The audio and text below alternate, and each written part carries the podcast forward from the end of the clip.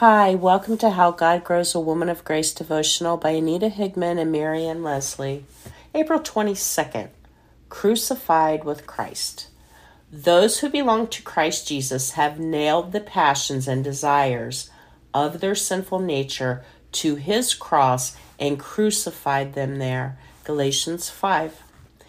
In his letter to the Galatians, Paul is trying to encourage them to live as free people in Christ and not to become hampered by traditions and behaviors that have nothing to do with being holy. He encourages them to leave behind the ways of their old lives and to focus on living by the power of the Holy Spirit instead.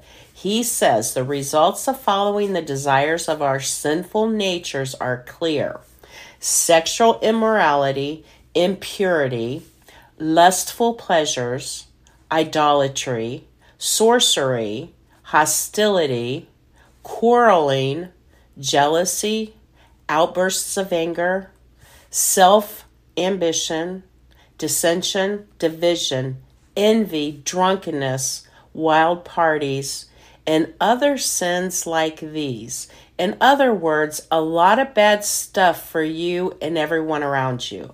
These are the things we have to let go of. These are the things that must be nailed to the cross of Christ and left with Him there. Only He can redeem us from lives filled and led by such desires. Only He can take those desires and turn, turn them into passion for the Spirit, who produces instead love, joy, peace, patience, kindness, goodness, faithfulness, gentleness, and self control. Pray with me, Lord. I want to live by the Spirit. Help me to identify and get rid of all those desires that are holding me back. Amen.